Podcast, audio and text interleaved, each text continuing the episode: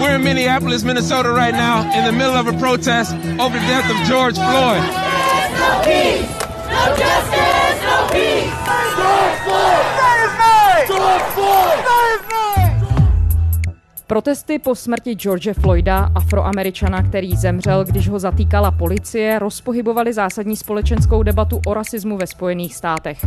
Podporu černožské komunitě začaly vyjadřovat politici, významné osobnosti, vlivné firmy. Diskuze o hnutí Black Lives Matter se přelila i do popkultury, včetně filmového průmyslu. Jak Hollywood reaguje na společenské posuny ve Spojených státech? A jak jsou menšinoví tvůrci a herci zastoupeni v českém filmu? Zůstává zdejší filmový průmysl jednobarevný, nebo se otevírá větší rozmanitosti, která by reprezentovala skutečnou podobu společnosti? Je čtvrtek, 13. srpna, tady je Lenka Kabrhelová a Vinohradská 12, spravodajský podcast Českého rozhlasu. The new streaming service HBO Max announced it's pulling Gone with the Wind from its platform over how it depicts race. Gone with the Wind, one of the most popular films in history. Another relic of a tainted past pulled down. Současné celosvětové protesty proti rasismu, které začaly ve Spojených státech po smrti afroameričana George Floyda, ovlivňují i nabídku online půjčoven filmů a seriálu. Největší pozornost vzbudila společnost HBO, která dočasně odstranila Oscarovou klasiku, snímek Jich proti severu z roku 1939. Kristýna Roháčková, filmová kritička Severu i rozhlas.cz. Ahoj Kristýno. Ahoj, děkuji za pozvání. Děkujeme, že jsi přišla. Kristýno, dá se říct, co všechno se změnilo v americkém filmovém průmyslu pod vlivem hnutí Black Lives Matter? Já myslím, že na to je ještě hodně brzo a budeme teprve sledovat výsledky toho v nejbližších měsících a nejbližších letech. Ale je pravda, že díky tomu, že přišel koronavirus, tak se zesílila uh, zesílil ten hlas toho hnutí, protože všichni upnuli svoje zraky, byli doma, upnuli svoje zraky k sociálním sítím, ke svým televizním obrazovkám takže možná koronavirus pomohl tomu, že ta debata se rozproudila trošku víc, ale samozřejmě už vidíme první náznaky toho a e, je jenom otázka, jestli jsou to zatím jenom přísliby a PR gesta, nebo jestli už je to opravdu ukázka toho, že změna je na obzoru. Když bychom se měli podívat na konkrétní příklady, tak e, jak ta debata o rasismu ve Spojených státech ovlivnila filmovou produkci, jestli už, jestliže už ji tedy ovlivnila? Ono samozřejmě to není nová diskuze vůbec, je to něco, co už probíhá ně, můžeme říct i od minulého století samozřejmě, ale v posledních pěti letech a od doby uh, hashtag Oscar so white. Because it's the same thing every year. Great movies made by black people come out. Everybody goes and sees the movie. The movie gets great reviews, and then the nominations come out, and we spend the whole day feeling like, like like black people. Yeah, yeah, Oscary tak bílé, uh, tak ta debata je stále silnější. Oscars so white uh, bylo jedno z důležitých hesel uh, na Twitteru i jinde. Americká společnost tyhle diskuze bere velmi vážně, uh, takže to bylo už dopředu uh, velkým uh, hlavním tématem. Ostatně většina předávajících a většina uh, těch, kteří do, defilovali na pódiu, byli snad afroameričané. Tam byla jasná převaha, uh, čili snaha to trochu uh, vyvážit. A je vidět, že je zájem o ty příběhy vyprávěné nebylo českými tvůrci a je vidět, že už eh, i producenti velkých amerických studií si to uvědomují a proto i e, reži, režiséry velkých vysokonákladových filmů, ať už je to od studia Disney nebo od studia Marvel, tak eh, dostávají tam prostor nebyloští režiséři. Teďka v poslední době samozřejmě největší příklad toho Ryan Coogler a Black Panther. I waited my entire life for this. The world's gonna start over. Ale pak jsou to i další věci jako Patty Jenkins, ženská první režisérka, která režírovala superhrdinský film. In Wonder Woman, you are in Diana's shoes and Diana is therefore our universal human character. Před týdnem si myslím byla ohlášena Naya da Costa, 30-letá eh, afroamerická režisérka, která bude režírovat pokračování eh, Captain Marvel. Mm. Pak samozřejmě tam Taika Waititi, novozélandský maorský režisér, který e, natočil Tora, e, Tora Ragnarok a teď bude natáčet dalšího Tora. Takže e, je vidět, že ta změna se tam děje. Ty jsi zmiňovala Oscar So White, což byla reakce částečně i na první vlnu, jestli se jí vůbec dá říkat první ve Spojených státech těch protestů, které se vázaly právě k rasismu a k, ke společenskému uspořádání ve Spojených státech. To bylo po smrti Michaela Browna a tehdy ten rok vlastně vzniklo takové hnutí, které byl to rok 2015, které vlastně na to upozorňovalo. Ty si teď zmiňovala, že spousta věcí už se mění. Tehdy v tom roce 2015 uváděly studie, že v největších hollywoodských hitech, eh, tehdy ta studie počítala asi 800 filmů, takže tam je 92% režisérů, kteří jsou bílí muži a že 86% herců v těch hlavních rolích, těch kasovních trháků jsou bílí muži. Tak když se podíváme na data dnes, jak to vypadá? Když se podíváte na články, které zmiňují tyhle ty studie a tyhle ty výzkumy, tak eh, ta schrnují, ten schrnující závěr je vždycky situace je lepší, ale mohla by se ještě zlepšit. Hmm. A je vidět posun v tom, kolik je ať už eh, ženských režisérek nebo afroamerických režisérů, tam je důležité to slovo režisérů. Vždycky ženy jsou až ten krok zatím, ale eh, co se týče zastoupení ať už latinoamerických eh, tvůrců nebo azijský, azijsko-amerických tvůrců, tak tam je stále ještě co měnit a stále ta debata se ale ani kolem toho netočí. Čím se to vysvětluješ? Asi ještě stále latinoameričani a Azii Azijci američtí potřebují svoje vlastní hnutí, které by zaměřilo tu pozornost přímo na ně. Protože i když se podíváme teďka eh, konkrétně na výsledky toho, jak dopadly nominace na televizní ceny Emmy,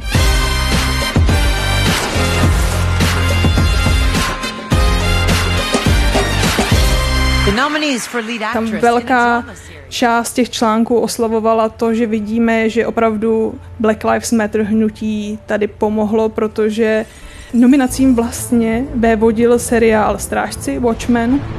Watchmen. One of us died tonight. Somebody knows why. Který je o afroamerických superhrdinech v podstatě. E, nominovaní herci byli opět hodně afroameričtí herci, třeba speciálně kategorie e, narace, jako e, aktéři, kteří propůjčují svůj hlas třeba na mluvání dokumentů přírodovědných, tak tam kromě Davida Attenborougha byli všichni afroameričtí nebo černoští herci. Takže když jsme mluvili tady o Oscars So White, to byl rok 2015. Od té doby tedy nějakým způsobem se ta situace asi měnila teď po Black Lives Matter nebo po téhle té vlně po smrti George Floyda vidíš, že by se to nějak zrychlilo ta debata, že by třeba ty v úzovkách výsledky, které to má přinést, že by přicházely rychleji? Je to možné? A ono je to i tím, že se dostávají, dostávají hlas trošku jiní lidé a dostávají se do povědomí, takže ti lidé, co už dostali jednou šanci, tak mají teď příležitost eh, vzít si k sobě další lidi, kteří vědí, že potřebují vytáhnout někam. A ono je to vlastně hrozně zajímavé v tomhle tom, že to je systémová věc. Vždycky jde o to dostat příležitost. Když není příležitost, tak nemůžete mít reprezentaci. To zmiňují všichni ty afroameričtí herci desítky let a stále dokola to opakují.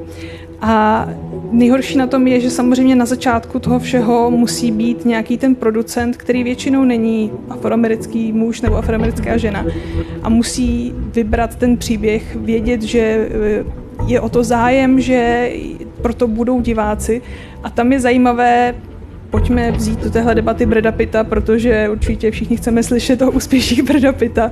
Brad Pitt jako producent je v tomhle hrozně zajímavý, protože on stojí za snímky jako Oscarovým Moonlightem, Selmou, 12 let v řetězech, což jsou prostě příběhy eh, černožských osobností. Nicméně nakonec za nimi stejně stál běložský američan. Přesně jako tak, ale ono někdy je potřeba, aby ten první krok udělal běloch. No, když mluvíš právě víc o tom zázemí, nejenom o tom, kdo je vidět vlastně potom nakonec na plátně, tak se hodně také debatovalo o tom, z koho je třeba složená samotná akademie, která nakonec uděluje ocenění. Změnilo se to toho roku 2015? To byl asi největší vliv právě té vlny z toho roku 2015, že eh, se pochopilo, že Oscaři jako taková ta největší komerční reklama na ty filmy, tak je potřeba, aby o nich nerozhodovali jenom 60-letí běloští muži, protože ty se i schválně třeba vyhýbají filmům eh, s menšinovou tématikou. A to byl ten průměr. Myslím, teď 60 letí bílí muži to skutečně reflektovalo to, to, to jak byla to, ta To nepřeháním, ano. Mm-hmm. To, to je realita, jaká byla v té době. A teď samozřejmě um, se akademie plácá po ramenu, protože zveřejňuje statistiky o tom, kolik ten rok eh, do svých řad vlastně vzala, eh, jaké, jaké ty lidi přijala. Takže teďka, na, myslím, že poslední rok, když eh, Americká akademie filmových věd pozvala k sobě Daru Kaščejevu, animátorku, či výborného českého filmu a také kameramana Vladimíra Smutného, tak v té statistice uváděli, že 45% těch nových členů jsou ženy a myslím si, že 36% byli zástupci ať už etnických nebo hrasových menšin. Takže je to něco, co je vidět, že tam je snaha se stále posouvat dál a je pak i vidět v tom, že to hlasování se mění. Je to vidět v těch nominacích a je to i vidět v tom, jaké filmy vyhrávají.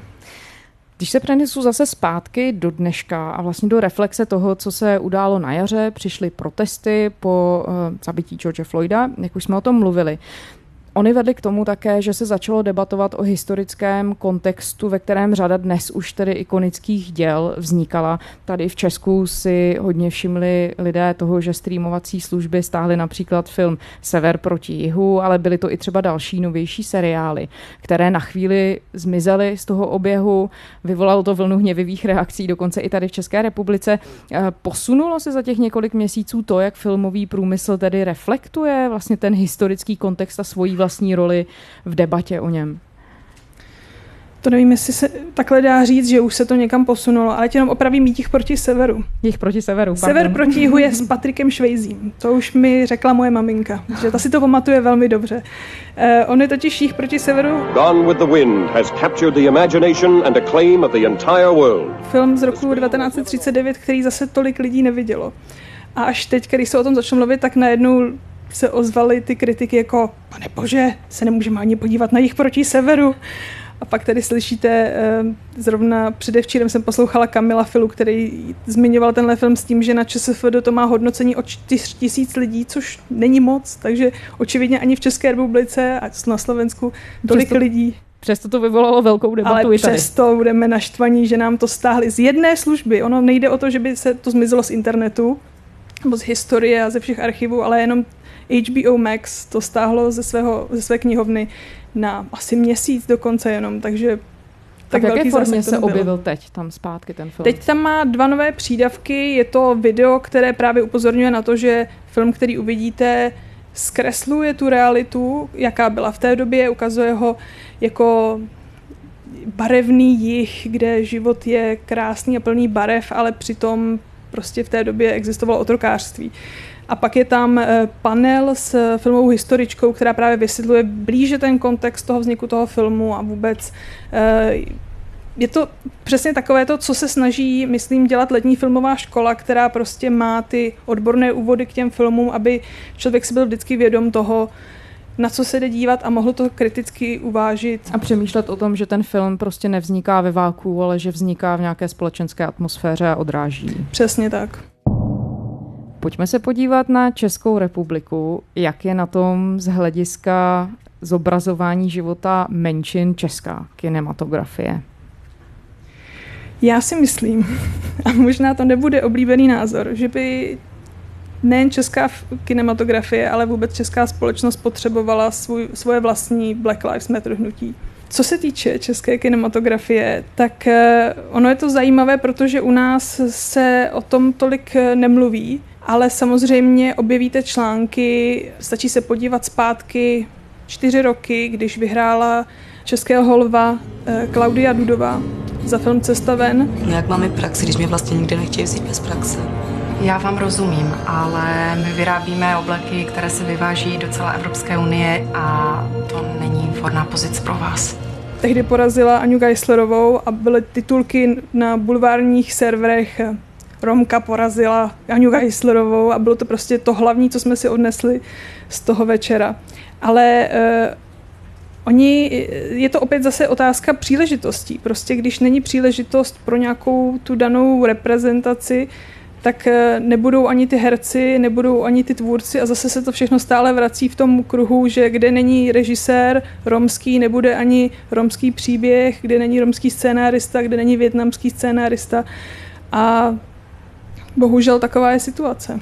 A ty jsi zmiňovala tady film Cesta ven, byl tu třeba i mm, velmi populární seriál Most, jsou tu i další díla, jako už starší film Roaming. Dá se mluvit o tom, že by nastával nějaký posun v tom, jakým způsobem se život menšin v Česku zobrazuje? Určitě v porovnání s roamingem. Přijede stano. Stano. Stano zaječí každou rozječí. Jedeme na výlet, všichni. Je tam posun v tom, že eh, role Romů hrají Romové, což je, myslím, krok tím, tím správným směrem. Eh, ale stále jsme aspoň u některých eh, aspoň u něčeho jsme stále v té fázi, kdy ta reprezentace je na úrovni snímek s Větnamci, takže se bude odehrávat eh, v těch malých samoobsluhách, nebo tam bude nějaká pěstírna trávy a neposouváme se k tomu, že větnamský herec hraje prostě někoho jménem Pavel Novák. Čili stereotypní zobrazování. Čili stereotypní zobrazování. A co se týče třeba romského etnika? Tam jsme ještě mnohem dál. Já, když jsem zmiňovala Most, tak on rezonoval poslední dobou právě hlavně tenhle seriál, a který tedy zobrazuje prostředí menšin nejenom etnických, ale mnozí kritikové to označovali až částečně za karikaturu. Na druhou stranu, když se na to podíváme, jak si z hlediska toho, že se to odehrálo ve veřejnoprávní televizi, že to byl seriál, který měl obrovskou sledovanost, tak dá se říct, že aspoň v nějaké formě jistou bariéru prorazil? Určitě. Ono, ať už máte jakýkoliv názor na most, tak byl cený tím, že právě otevřel tohle téma zase úplně jinému druhu diváků, podle mě. Drž úhel, Franto, nebo jdeš. Na to, jak dobře nebo jak zobrazoval romskou komunitu, na to se ptejme romské komunity. A určitě i ty budou mít rozdílné názory na to, jestli jsou s tím spokojení, nebo jestli jsou, jako to vždycky bývá, rádi za to, že je vůbec nějaká reprezentace. Ale to nám tak trochu vlastně otevírá téma, že to je seriál, který sledovalo hodně lidí, čímž pádem do jaké míry pak závisí, aby přišla nějaká skutečná změna na tom, jestli k té změně jsou ochotní autoři děl, která jsou určena pro masovější konzumaci. Tam je ten hezký příklad eh, Zdeňka Godly, protože toho vlastně most vyhoupl, že jo, objevil se na, objevil se na plakátech jako eh, nejznámější romský popelář v Čechách a pak se vlastně dostal do ordinace. A to je podle mě úplně nejlepší způsob, jak eh, někam procpat reprezentaci, je dostat právě se do těchto těch eh, nekončících seriálů. A ono to bylo podobně u ulice, kde vlastně velký poprask způsobilo, že se tam objevil afroamerický herec. Já nevím, jestli jste zaznamenali tady tuto kauzu v uvozovkách, kdy Anna Kadeřábková měla přítele, který přijel s ní z Ameriky a byl to pro boha živého, eh, podle aspoň komentujících na, na sociálních sítích zrovna afroamerický herec. A, ale prostě tímto způsobem opět se to dostane k lidem, kteří by normálně nesledovali něco, co je primárně zaměřeno na příběh třeba o afroameričanovi. Takže jinými slovy, řada je nejenom na té takzvané quality TV, ale vlastně řada je i na těch jak už jsme to říkali, masovějších. Já bych, já bych dokonce řekla, že je to mnohem důležitější, hmm. ta reprezentace právě v těch eh, seriálech, které aspoň moje maminka sleduje proto, aby si odpočinula a nemusela nad tím příliš přemýšlet.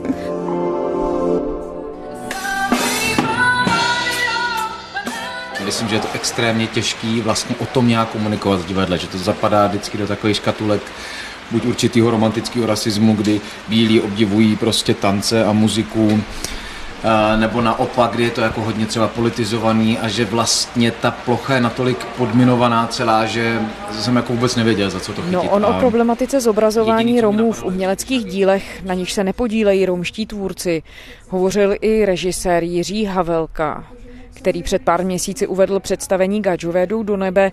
S čím se tedy setkal on? On tam hodně popisoval, že i sám měl problém s tím jako bioložský muž chopit se látky, která prostě možná nepřísluší, aby prostě vyprávěl příběhy jiných. Aby jsme to zbavili tady toho trošku nánosu, že, že zcela bílé divadlo oslovuje bílého režiséra, aby udělal něco jako o česko-romském soužití, tak jediná možnost, jak z toho vybrustit, bylo přizvat eh, romský performery a zkusit se o tom začít bavit. A hlavně se mu nelíbilo, že by měl vyprávět příběh o soužití, jak jsem četla, tak... eh, Na česko-romské soužití. Protože mu, se mu nelíbí to slovo soužití. Když mi se tomu ani nechce říkat jako problém soužití, protože prostě... Protože jako tady jsme, nejde o tady soužití, ale takže jenom žití, než žití. soužití. Podle mě by televizní a filmová tvorba měla reflektovat skutečný svět. A proto i si myslím, že právě ty seriály, jako je Ulice a ordinace, které tak nejvíc ukazují nějakou tu každodennost, nejsou to žádné akční seriály z prostředí, které si neumíme představit. Naopak to jsou úplně normální situace, které bychom měli, nebo aspoň se snaží tomu přibližovat eh, těm normálním situacím, které zažíváme každý den. Právě proto tam by se podobné věci měly ukazovat nejvíce, protože jsou to věci, se kterými se setkáváme každý den a jsou normální, jsou obyčejné. Dokáže tedy film představit vůbec jinou perspektivu ve chvíli, kdy, když teď jsme hovořili konkrétně o režiséru Havelkovi, vlastně to dílo tvoří člověk, který příslušníkem té menšiny není? Tam je samozřejmě potřeba, aby ten autor sám si uměl uvědomit, ustoupit od toho eh, a dát prostor ať už konzultantům a svěřit to někomu, kdo je, em, kdo má nějaký ten pohled zvnitřka toho samozřejmě, což Havelka dělal, on eh, samozřejmě spolupracoval s řadou eh, romských umělců a chtěl, aby to bylo co nejvíc autentické samozřejmě. A ty jako reportérka, která se věnuješ v novinářské práci českému filmovému průmyslu, tak když vlastně máš možnost nahlédnout dovnitř, existuje třeba i taková možnost, že by sami ti tvůrci typu režiséra Havelky nebo některých producentů měli možnost třeba úplně ustoupit do pozadí a pozvat romské tvůrce, větnamské tvůrce, tvůrce z jiných komunit? Nevím, jestli mám takovýhle vhled, ale samozřejmě to je ideál, ale možná někdy to volání peněz je silnější než eh, nějaký ten umělecký altruismus.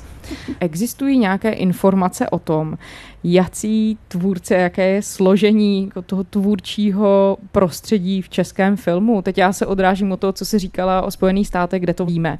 Existuje něco podobného v českém kontextu? Jestli ano, tak jsem na to nenarazila ještě. A je to určitě i proto, že u nás eh, ta debata není o tom, pojďme něco udělat a vždycky se to vrátí k nějakým kvótám, které prostě nemáme rádi. A ono je to špatné v tom, že když máme nějaká data a nějaké výzkumy, tak je to ten nejlepší důkaz toho, že je něco špatně a že by se něco mělo posunout dál. Ale chybí to. Hmm. No a kde ty vidíš příčiny sama toho, že je tak složité tu debatu o rozmanitosti v rámci českého filmu nastartovat? Já myslím, že to vychází z toho, co tak trochu je v nás všech, i když si všichni, a jakkoliv si myslíme, že jsme otevření jiným názorům, jiným postojům a eh, nemáme předsudky, tak ve všech v nás to nějakým způsobem je. A když se nás ty věci přímo netýkají, tak eh, ani nevnímáme, že by byl nějaký problém.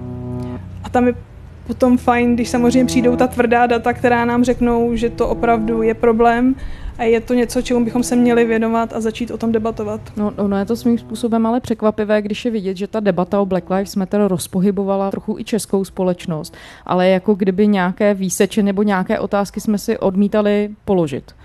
To se týká tedy i filmu zjevně. Týká, ale zase na druhou stranu, když se podíváme, chceme nějaká čísla, nějaké přehledy, když se podíváme jenom na nominace na České lvy tento rok, tak tam jsme měli jednoho větnamského herce, což byl Lukáš, přezdívaný Tran, eh, a eh, Petr Kotlár z Nabarveného ptáče, to je jako mladý začínající romský herec. Takže by se dalo říct, že jsme na tom dobře.